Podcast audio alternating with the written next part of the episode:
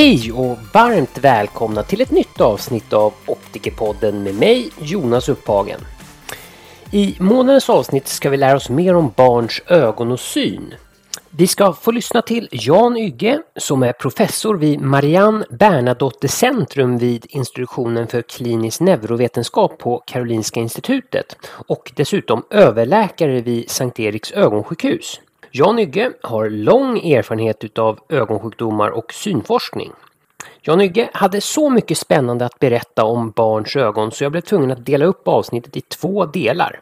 Så nu kör vi igång del ett av två avsnitt kring barns ögon och syn med Jan Ygge.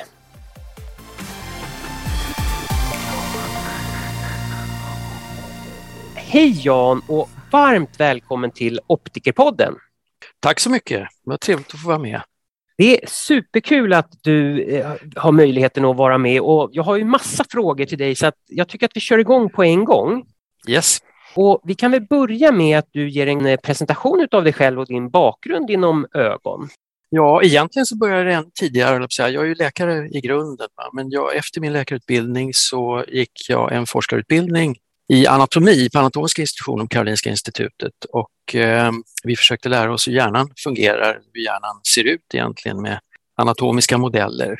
Och det ledde till en disputation 1983 och sen så småningom en docent i anatomi också. Men under den tiden så, så började jag min ST-utbildning i ögon på Karolinska sjukhuset och eh, blev klar alltså som specialist 1990 och därefter följde en väldigt intressant period för jag var sån här så kallad postdoc borta på Johns Hopkins universitetet i Baltimore under två års tid. Och det var en otroligt värdefull tid för, för mig att få vara där borta, på, som var och är ögonmotilitetens högborg på något sätt. Och, eh, jag var intresserad av ögonmotilitet och ögonrörelse generellt sett och hade jobbat med det en del under min ST-utbildning och då var det fantastiskt att få komma dit bort under en tid där liksom all kunskap på något sätt startade kan man säga. Det, det liksom har varit en sånt där mecka under många, många år. Alltså. Så det var väldigt värdefullt. Och sen kom jag tillbaka, blev så småningom professor i barnoftalmologi 2002. Jag har undervisat väldigt mycket under tiden. Jag var med och skrev eh, studieplanen för optikerprogrammet 1993 när det skulle bli en högskoleutbildning. Och jag har haft kurser på optikerprogrammet och på masterprogrammet. Nu är jag ju faktiskt pensionär men jobbar en del kliniskt som barnoftalmolog och har en del andra uppdrag också, bland annat ordförande i Bernadotte-stiftelsen som är då till för att stötta barnögonforskning i Sverige och i Norden kan man säga. Det är väl en snabb bakgrund. Ja, men det är superbra att du, eh, du jobbar kliniskt med barns ögon också. Ja, inte så mycket, men det är, det är tre dagar i månaden ungefär som jag jobbar. Jag förstår. Det här är ju en ganska stor fråga, men hur skulle du säga att barns ögon skiljer sig från vuxnas ögon? Ja det, är, ja, det är en stor fråga, men det är också en väldigt viktig fråga därför att många tror ju att barns ögon är små vuxna ögon, vilket de ju inte alls är, utan barns ögon har ju en, en egen entitet så att säga och, och utvecklas ju fortfarande fram tills vad vi vet nu kring eh, någonstans mellan 8 och 10 år, då man säger att, att synen är färdigutvecklad. Och under den tiden fram till dess så kan man ju påverka synen både i positiv och negativ riktning. Och det är det som är så viktigt att hitta de som har en, ett synproblem i barndomen så att man kan om möjligt göra någonting åt det och eh, se till att de får så bra syn som möjligt när de kommer upp i i tioårsåldern. För då vet vi att då är risken för att man ska liksom hamna i och få amblyopi mycket, mycket mindre genom att, att eh, synen ska vara färdigutvecklad då egentligen. Nu finns det ju en del anekdotiska beskrivningar på att även de som har en amblyopi har lyckats pressa upp sin syn, eller alltså bli bättre i synen även i vuxen ålder. Men det finns inga riktigt vetenskapligt tydliga bevis för att det går, utan man tror nog att, att synutvecklingen är klar när du är tio år gammal. Jag förstår. Och eh, jag använder ju den här podden, jag undervisar lite för optikerassistenter, alltså butikspersonal, mm. så att jag använder den här podden ibland i utbildningen. Så att, och då kan det bli så att jag ibland ställer frågor som du kanske tycker, men det här som optiker så borde du ha koll på det här. Kan du bara förklara kort, vad är amblyopi för någonting? Men vi, kan ju, vi kan börja med att ta utvecklingen lite grann, för att det, det, jag tycker det är väldigt intressant va, med det här med att att synen utvecklas fram till man blir tio år. För det är egentligen frågan om det som utvecklas är ju synhjärnan. Alltså att vi, den del av hjärnan som tar hand om synintrycken, den händer en väldig massa saker med i den här tidiga åldern. Och om man vill gå ännu längre tillbaka, så man går till fosterstadiet, så är det ju faktiskt så att det sker ju under tidigt fosterliv en ex, extrem proliferation, alltså ökning av antalet celler i hela hjärnan och då också synsystemet. Och ett exempel på det är att man vid ungefär två månader in i graviditeten så har man ungefär fyra miljoner trådar i varje synnerv medan man vid födseln har en miljon. Och det har att göra med att, att de trådar som då har utbildats väldigt tidigt, de måste hitta rätt i synhjärnan för att få vettiga kontakter och de som inte gör det, de dör av. Så vi har en, en otroligt celldöd på det tidiga fosterstadiet. Alltså. Först så bildas det väldigt många nervceller och sen så dör det av nervceller, de som inte hittade rätt. Och det här gör ju då att, att skulle man då, och det är det vi ser i dagens läge, va? vi ser barn som föds alldeles för tidigt. Barn som kanske föds i vecka 25-26 och där. Och när man då är bara drygt halvvägs in i graviditeten och så pågår fortfarande den här celldöden i synsystemet så är det klart att när förhållandena ändras ganska drastiskt från att ligga in i livmodern till att komma ut i luften och ska leva själv på något sätt så, så händer det saker i hjärnan som kanske inte är den bästa sak som kan hända och, och, det gör ju det att en del av de här barnen som föds alldeles för tidigt får ju då en, en synskada som då hänger med ända upp i vuxen ålder. Och man kan säga då att det här med amblyopi, det är ju alltså en, en oträning i synsystemet. Synsystemet har inte fått den stimulans som det egentligen skulle haft och det kan ju bero på många olika saker. Det kan bero på att man har skelat i barndomen och när man skelar i barndomen så är det väldigt lätt att undertrycka det ögat som man skelar med, det vill säga man tittar inte med det ögat och då utvecklas inte den delen av synhjärnan som tar hand om de synintrycken och då får vi det som kallas för amblyopi. Och det kan vara skelning och det kan vara brytningsfel och det kan vara sjukdomar av olika slag som ger upphov till det här. Så att amblyopi är egentligen en, en oträning i synsystemet skulle vi kunna säga. Och den kan bero på en mängd olika saker. Kan man ha amblyopi på två ögon eller är det bara ett öga som blir drabbat? Nej, du kan ha det definitivt på två ögon också. Eh, det är vanligare att ha det bara på ett öga, men det är inte helt ovanligt att, att det finns på bägge ögonen. Och då gäller det att hitta vad är orsaken till det här. Då? Att det, är, är det någonting som skymmer så att säga? Att det, det kan ju vara en, en katarakt till exempel, en grå starr som, som skymmer bägge ögonen. Man har haft, fått det tidigt. Vi vet ju att gråstarr kan drabba nyfödda och sådana saker som liksom gör att strålgången inte blir optimal, det vill säga ljuset kommer inte in ordentligt i ögat och får inte hjärnan tillräcklig stimulering och då kommer det innebära att man får en amblyopi. Så amblyopi har egentligen inte så mycket, alltså själva uttrycket amblyopi har ju inte med ögat att göra egentligen, utan det är ju ett, ett problem som sitter i synhjärnan. Att denna inte har fått tillräckligt mycket träning under tidig ålder, fram till kanske ungefär då tio år. Efter det så vet vi att även om man om man som vuxen skulle täcka för ett öga eller skulle råka ut för någonting och ha förtäckt i, i kanske månader, så när man tar bort den här lappen för ögat då, så, så ser man lika bra igen. Men skulle man göra det på ett barn så vet man med säkerhet att det här ögat skulle då bli mycket, mycket sämre därför att hjärnan har inte fått den synträningen som det skulle ha fått under den här tiden. Ja, men det här är ju jättespännande att lyssna på. Mm. Finns det några ögonsjukdomar som bara drabbar barns ögon och i så fall vilka? Ja, men det finns ju många, alltså många sjukdomar som startar redan i, i barndomen om vi säger så. Jag skulle vilja slå ett slag för en, en, ett ögontillstånd som ju kanske inte tillräckligt uppmärksammat och det är faktiskt det här med en slags amblyopi, alltså en, en synhjärna som inte har utvecklats, det vi kallar för CVI eller Cerebral Visual Impairment. Det betyder alltså hjärnsynskada. Och det är den vanligaste orsaken till svår synskada hos barn idag i Sverige. Och går man historiskt tillbaka kan man säga så här att för hundra år sedan så blev barn blinda eller svårt synskadade av infektioner, oftast i samband med förlossningen att de fick eh, könssjukdomar som gonorré eller syfilis som gav upphov till svåra ögonskador och så blev man blind av det. Nu vet vi hur det ska hanteras. För 60-70 år sedan så var det istället att man la de, ah, de för små barnen som hade svårt med andningen, de la man i kuvöser och de här kuvöserna ställde man in på mycket syrgas och då fick barnen näthinneskador, alltså det som kallas för ROP idag, eller retinopathy of prematurity, alltså den tidiga näthinneskadan på grund av att man har fått fel vård väldigt, väldigt tidigt. Men idag, det här har vi lyckats veta hur vi ska hantera nu för tiden, men Idag så är det alltså de som inte får ordentlig synträning på grund utav att deras hjärna inte utvecklas på ett riktigt sätt. Det är oftast de som då antingen föds för tidigt eller de som som har råkat ut för någon skada i tidig ålder. Det vill säga man kan ju ha en hjärnblödning eller man kan ha en, en stroke redan i tidig ålder. Och det här kan ställa till det i synhjärnan och så får man en så kallad hjärnsynskada som då egentligen aldrig går att åtgärda, vad vi vet idag i alla fall.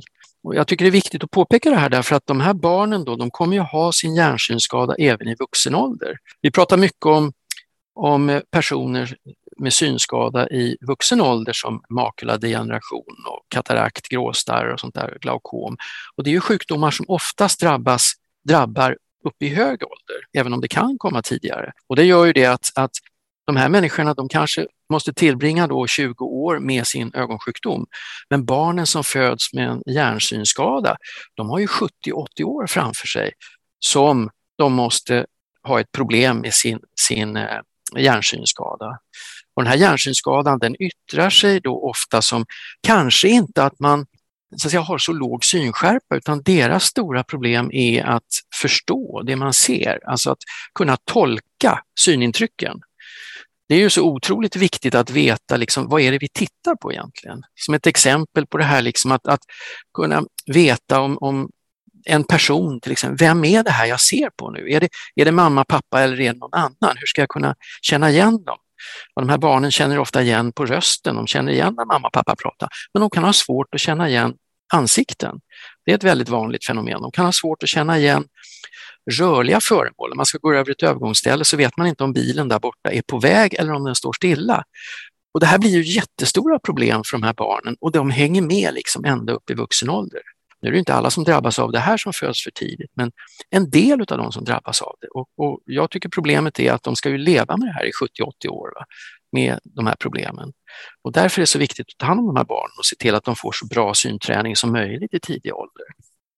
Ja, det var en lång utläggning om det, men jag tyckte det var viktigt att ta upp det. Ja, och det var ju jätteintressant så att det, det var ju jättebra. Men den här hjärnsynskadan då, CVI, hur upptäcker man det? Screenar man för det här? Nej, det gör man inte nu för tiden utan det, för det första ser det så är det väldigt mycket vanligare hos de barn som föds för tidigt och då är man extra uppmärksam på de barnen och ser hur de beter sig. Man, man får ju liksom titta på synbeteendet. Alltså, små barn som när de börjar gå eller kanske går långt, de kanske går sent så att säga, men har lätt att snubbla. De har svårt att hitta, de känner sig osäkra i, i miljöer som de inte är väldigt, väldigt vana vid. Sådana saker kan ju vara att man börjar misstänka att det här finns ett, ett eh, hjärnsynskada, ett hjärnsynskadeproblem. Och sen får man då göra diverse utredningar. och Det görs både av ögonläkare, ortoptister och eh, psykologer som hjälper till med de här utredningarna för att se till att, att barnen blir rätt diagnostiserade. Sen att man inte kan göra så mycket åt det här utan istället få se till att försöka lindra skadan så mycket som möjligt. Det vill säga man får se till att, att de här barnen får den hjälp de kan behöva. Man kanske måste, vi ser till exempel att man på dagis måste se till att sätta tejp tejpar i kontrasterande färger på trappstegen så de inte snubblar. Man har, kanterna på sandlådan ska vara färgade för att de ska kunna se var kanten sitter och sådana där saker. Så det finns en, del, en hel del sådana här habiliterande åtgärder där man kan göra som inte botar skadan men som underlättar för de som har problemet. Jag förstår. När skulle du säga att synen är färdigutvecklad och eh, jämförbara med en vuxens ögon? Eh, ja, alltså det är ju egentligen när synutvecklingen som vi vet idag är färdig, vilket sker ungefär, det är individuellt naturligtvis, men mellan 8 till 10 års ålder skulle jag säga, då har man väl en, en vuxen syn i fråga om synskärpa och synfält.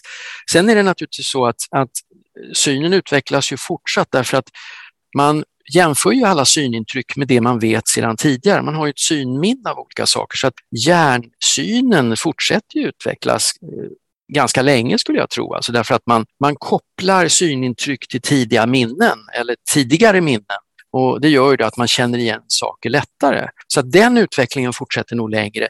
Men just när det gäller den, man säger den mer objektiva eh, synfunktionen så kan vi nog säga att den är klar mellan, någonstans mellan 8 och 10 år.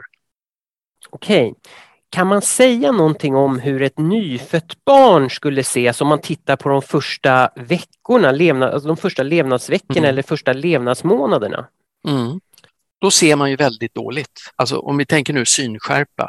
Det är svårt att mäta syn på barn naturligtvis när de är riktigt små, men det finns metoder för det också. Och, eh, då kan man säga att en vi vet att en, en vuxen normal person brukar vi säga, en normal synskärpa 1,0 och då är väl alltså det nyfödda barnet ser väl ungefär 0,01 någonstans eller 0,01 till 0,05, det vill säga det är en bråkdel utav normal synskärpa. Eh, och det gör ju att eh, då vet man inte riktigt vad man ska titta på för man har så dålig syn och, och, därför är det inte helt ovanligt med att barn som föds att de skelar en del därför att de vet ju inte var de ska fästa blicken någonstans när de har så låg synskärpa. Jag förstår. Är det så att alla barn föds eh, eller är hyperopa från väldigt tidigt stadie? Det normala är att man är lite hyperop när man föds.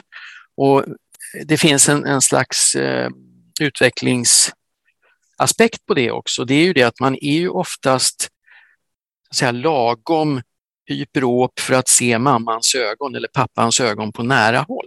Så att man, man har en slags, ett fokus på sådär 30-40 centimeter trots att man har en väldigt dålig synskärpa. Och det finns ju en, en psykologisk funktion i det, att man ska liksom hitta mammans ögon eller pappans ögon när man ligger i famnen.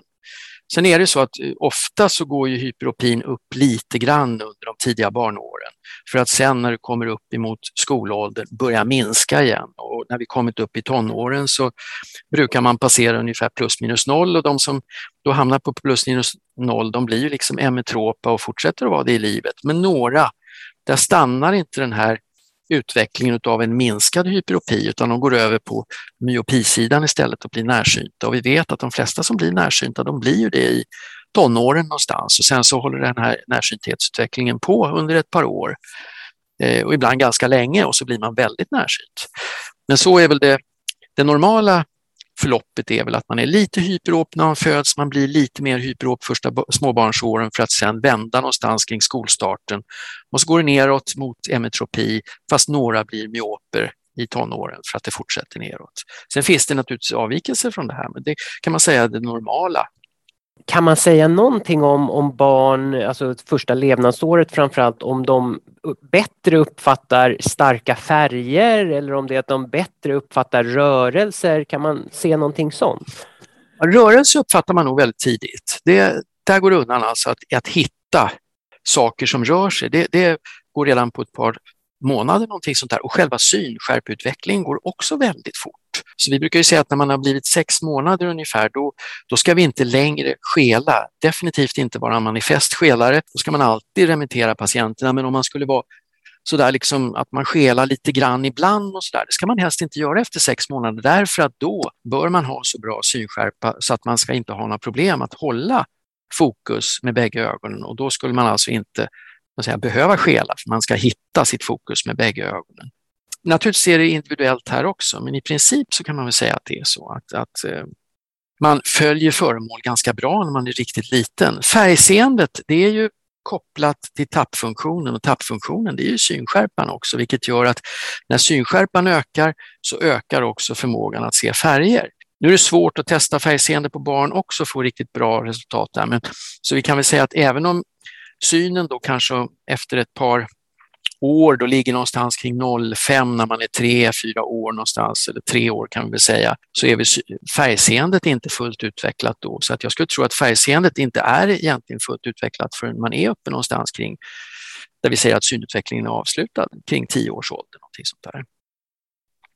Ja, Okej, okay. ja, spännande. Mm.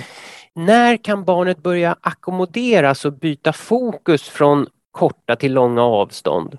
Mm. Det är också kopplat till Ackumulationen är kopplad till synskärpan i viss mån, vilket innebär att när synskärpan ökar så kommer också ackumulationsfunktionen. Så att de, de flesta barn börjar ackommodera redan efter en två, tre månader och då börjar de alltså kunna ställa in skärpan till en början ganska så svajigt tror jag. Alltså det, det är inte så där självklart att man hamnar rätt med skärpan hela tiden. Men, men eh, där någonstans kommer funktionen och det har väl att göra med att när man ser en skarp bild och så helt plötsligt blir bilden oskarp, då försöker man göra någonting åt det och det bästa sättet att göra någonting åt det är att ackommodera. Och då ser man om bilden blir skarp och så lär man sig så småningom hur, det här, hur den här mekanismen går till och då blir man duktigare och duktigare på att ackommodera. Så man kan säga generellt sett kanske kring en två månader, där börjar ackommodationen att funka. Innan dess är den ganska dålig och det har man fokus inställt alltså på ungefär 30-40 centimeter, vilket ger en bra ögonkontakt med föräldern då när man håller bebisen i famnen. Så det, utvecklingen är vis alltså, hur den liksom lyckas få till det här tycker jag. Absolut. Vi har ju dels varit inne på det här men skulle du kort kunna berätta lite om synutvecklingen första levnadsåret, alltså plocka ut några milstolpar? När du föds, som sagt var, så är du, har du en väldigt låg synskärpa. Normalt sett så brukar man ju kunna reagera på en eh, lampa som man lyser mot barnet. Då tittar de mot lampan. Därför det är en sån stark ljuskälla då, så att den, den reagerar man på. Eh, men i övrigt är blicken ganska instabil precis vid födseln. När vi har kommit upp till en, någon månad så, där, så brukar man kunna följa ett rörligt föremål med blicken.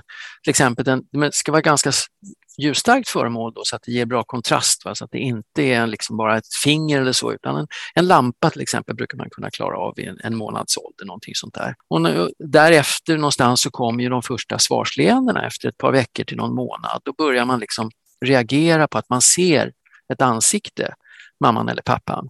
Men sen när man kommit upp i kanske två, tre månader någonstans, då börjar man kunna följa ett föremål som är lite på lite längre avstånd och inte precis framför en. Och det är ju då tydligt med att man har utvecklat en viss synskärpa så att man kan se det här föremålet. Och då börjar man tycka det är roligt med såna här saker som hänger ifrån sängen som såna här vet, snurrande saker och mobiler och sånt där som kan hänga ifrån sängen eller från barnvagnen. Och då börjar det bli lite kul att titta på och kanske försöka gripa och sådär. Då händer det saker verkligen med, med eh, synutvecklingen.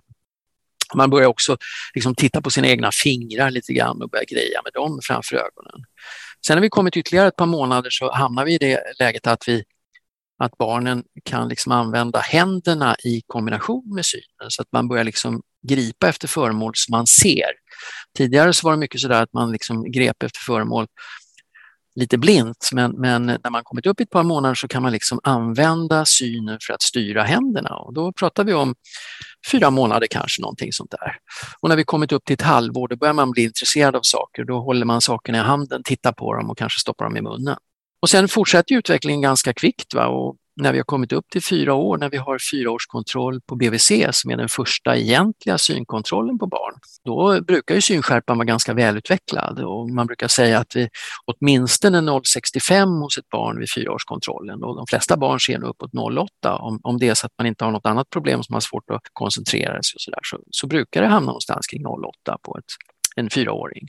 För att sen utvecklas ytterligare och så hamnar vi någonstans en bit över 1,0 när man har kommit upp i tonåren.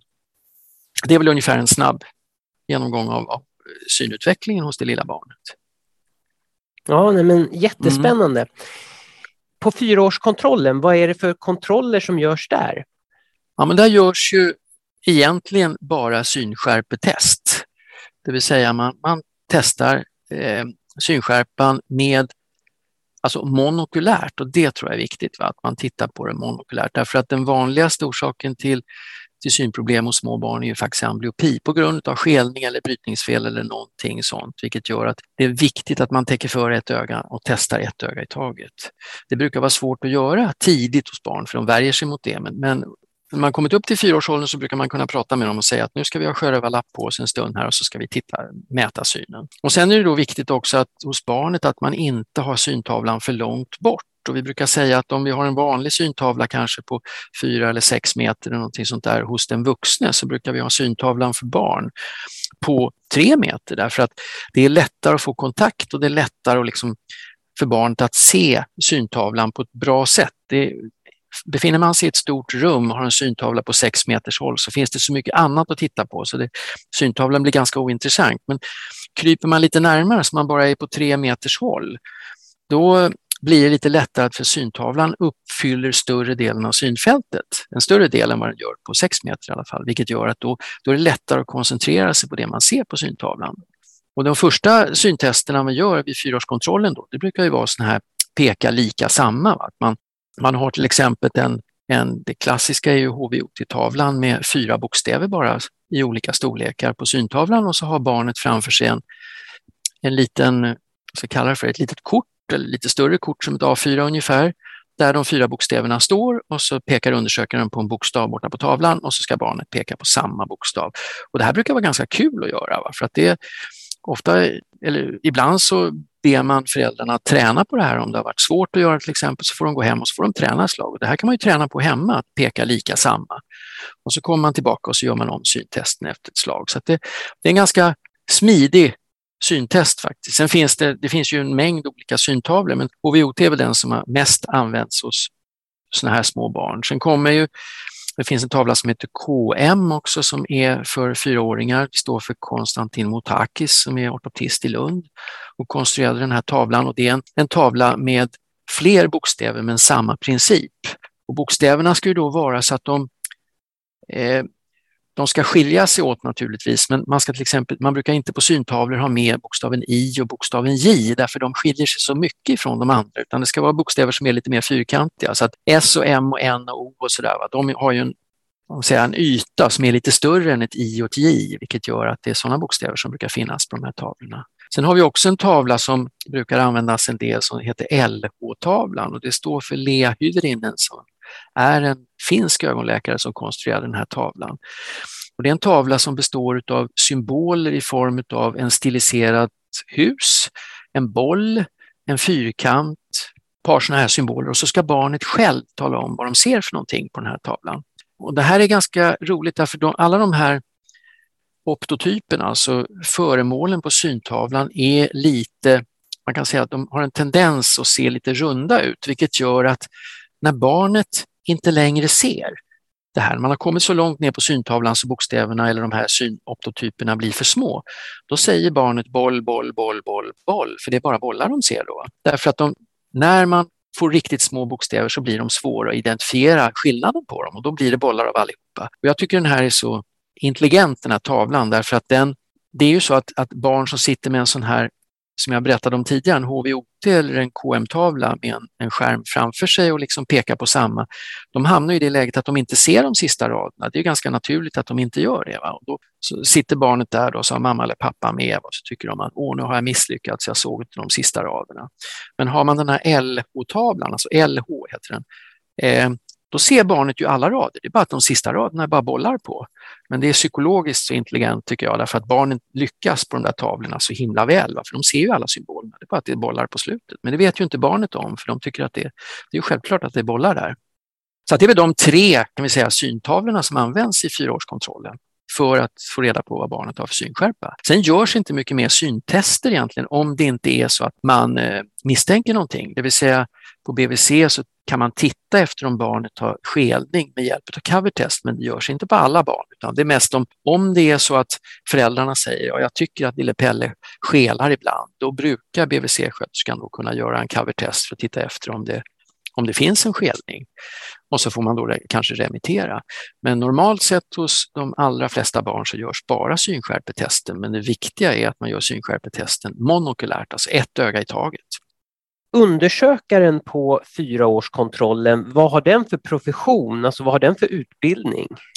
Det är eh, sjuksköterskor som är eh, vidareutbildade i eh, barn och ungdomsvård, det vill säga specialistsjuksköterskor. Eller eventuellt, men det är inte så vanligt nu för tiden, att det är ortoptister. Ortoptister är ju ögonsjuksköterskor som är vidareutbildade i ortoptik, alltså skelning och barnögon. Men det är sällan de gör de första undersökningarna på BVC nu för tiden därför att ortoptister är ett ganska så det är ett yrke som inte vi har så många av i Sverige. Det är ett hundratal någonting i hela Sverige och de behöver ta hand om en väldigt massa barn som blir remitterade till ögonkliniker och ögonmottagningar vilket gör att det är sällan de går ut på BVC och gör undersökningarna. Utan det är specialistutbildade barnsjuksköterskor.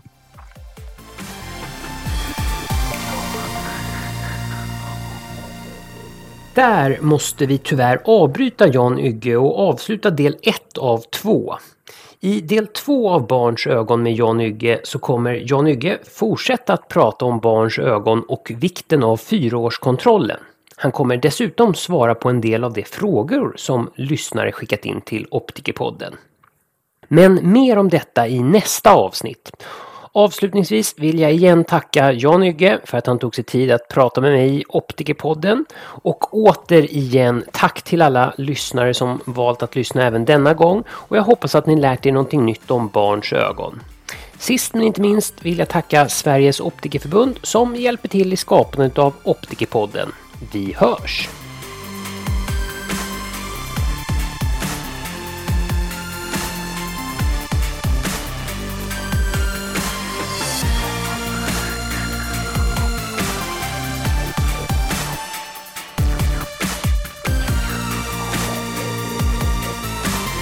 Eh, och eh, jag kommer kanske ställa eh, fler, ja, samma fråga två gånger och det är för att mm. jag tänker att du kanske vill fylla på med information. Det är inte mm. för att mm. jag inte lyssnar på vad du säger.